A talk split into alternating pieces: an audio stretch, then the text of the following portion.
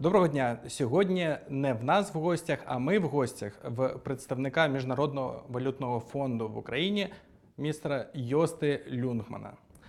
Вітаю, пане Йосте. Thank you. Thank you.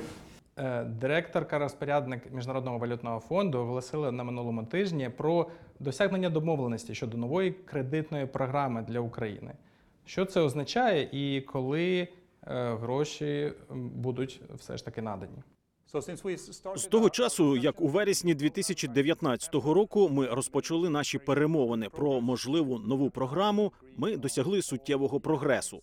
Визначено основні елементи, які будуть покладені в основу програми, котра буде підтримуватися фондом, а саме забезпечення макроекономічної стабільності, подальше проведення структурних реформ в економіці, продовження боротьби з корупцією, реформи у банківській та фінансових системах, а також зусилля спрямовані на відшкодування збитків, завданих власникам ліквідованих банків. Під час перемовин ми погодилися про проведення так званих попередніх заходів. Деякі з цих попередніх заходів уже виконані, деякі з них ще мають бути виконаними. В чому полягає суть попередніх заходів? В тому, що у випадку їхньої інвентації програма розпочне з дуже гарного високого старту і зменшить ті чи інші ризики.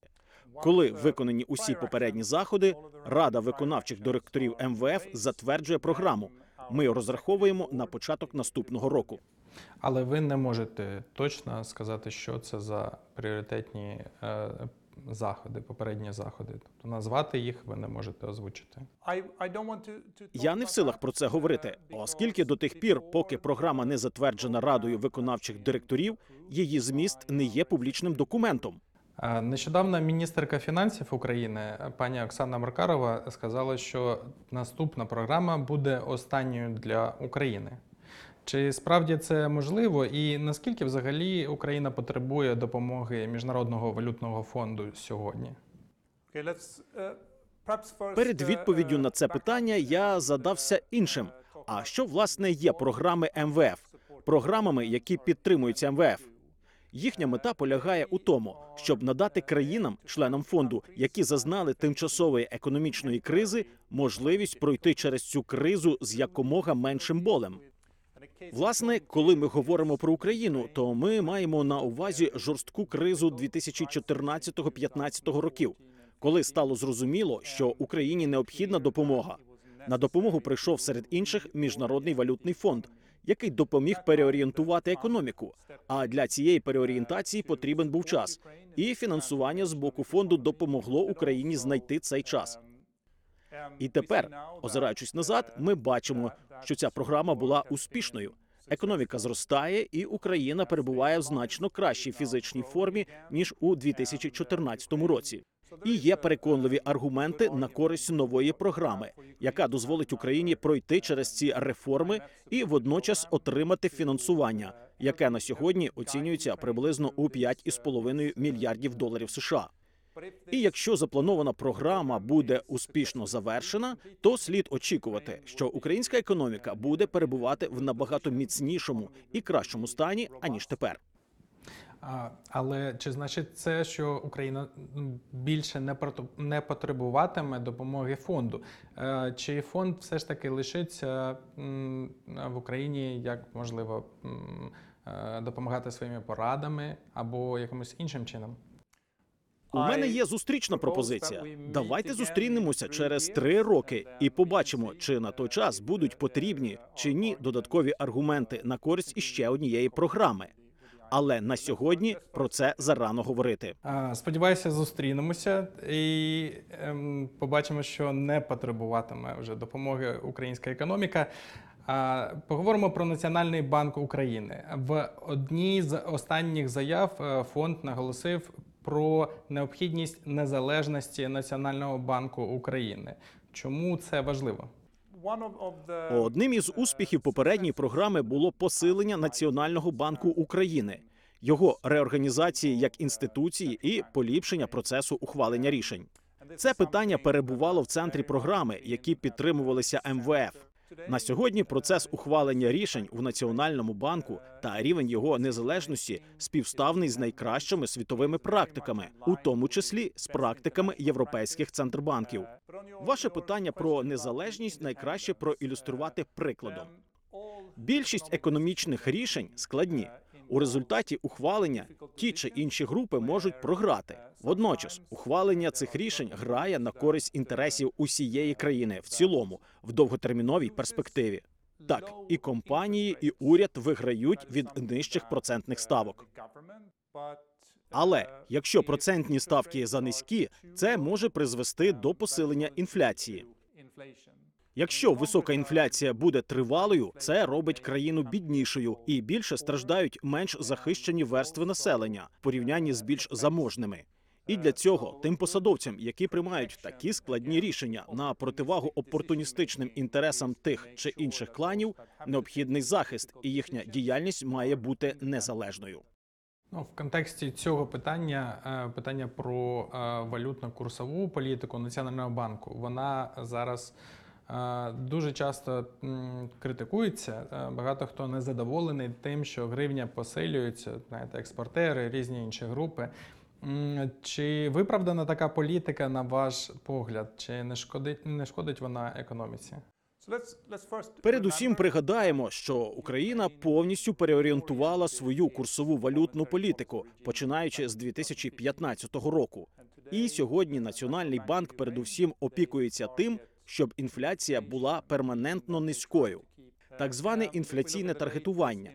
І коли ми бачимо, що інфляція знаходиться трошки вище 5 відсотних пунктів, ми бачимо, що Національний банк був достатньо успішний у своєму інфляційному таргетуванні. І коли ми повертаємося до питання курсу.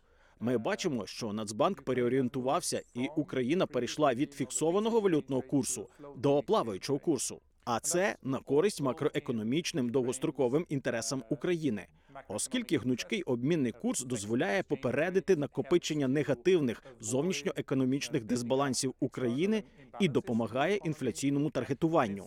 Перекладемо на доступнішу мову. На сьогодні валютний курс визначається співвідношенням попиту та пропозиції.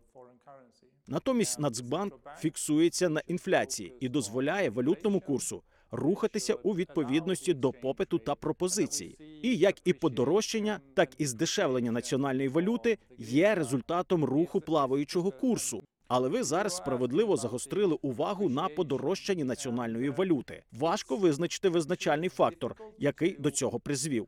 Так, має місце продовження достатньо суттєвого припливу коштів від українців, які перебувають на заробітках за кордоном.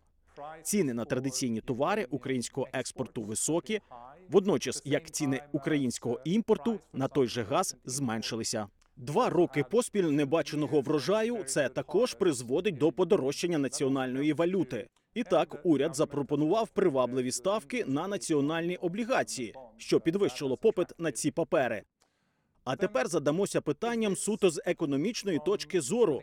Подорожчання гривні становить собою проблему для споживачів, які мають на меті придбати імпортні товари. Це виграш, оскільки ці товари для них будуть дешевшими. Це саме для компаній, які хотіли б оновити свої виробничі фонди. І якщо вони імпортні, то придбання цих імпортних виробничих фондів буде дешевшим. Українські домогосподарства, які вмикають тепло або газову комфорку на кухні, також відчувають, що газ подешевшав. Але з приводу ви згадали експортерів, коли вони конвертують свою валютну виручку, вони отримують менше у гривні. Проблема не у валютному курсі, на мою думку, і проблема не в подорожчанні національної валюти як такому. Проблема у тому, що в Україні ще недостатньо розвинуті страхові механізми, які могли б забезпечувати українські економічні агенти. Іншими словами, ним могли б скористатися українські економічні агенти для того, щоб зафіксувати на прийнятному для себе той чи інший курс. Цей механізм поки що в українській економіці не розповсюджений, і варто було б звернути увагу на його запровадження. Цілком з вами погоджуюся. Хотів би спитати про трохи незвично в контексті Міжнародного валютного фонду річ, таку як боротьба з корупцією. Е, Раніше, наскільки я пам'ятаю, фонд зазвичай прагнув лише зростання економіки, зростання економіки, а сьогодні все частіше говорить про боротьбу з корупцією. Невже корупція є у е, мандаті, як то кажуть, фонду е, сьогодні? So in Ukraine, У випадку України корупція це не просто питання демократії чи справедливості. Вона має макроекономічний вияв. В Україні щороку спрямовують не туди мільярди гривень чи й доларів. Цим коштам можна було б знайти куди краще застосування на школи, на відновлення доріг, на пенсії, на лікарні. Але корупція вона відлякує інвестиції. Якщо іноземець хотів би побудувати в Україні завод чи розпочати інший бізнес, для нього вкрай важливо мати переконаність у тому, що до нього ставитимуться справедливо і правила гри будуть однаковими. І ризик того, і очікування того, що митник вимагатиме хабаря за ліцензію потрібно буде доплатити, а на суддю можна монетарно вплинути. Це може виявитися тим, що іноземець не захоче сюди інвестувати. І саме тому із 2014 року ми фокусуємося на питаннях боротьби з корупцією, передусім на побудові інституцій, які допомогли б Україні боротися із корупцією. Тут я згадаю із зробленого три елементи: перший це запровадження, обов'язкове декларування активів для посадовців. Друге створення національного антикорупційного бюро України. Останнє на часі створення антикорупційного суду. Крім цього, Міжнародний валютний фонд дуже велику увагу приділяє кейсу Приватбанк. Принаймні про це пишуть мої колеги. Е, Чому саме цей кейс? Чому саме цей банк? Невже цей кейс чимось е, такий важливий?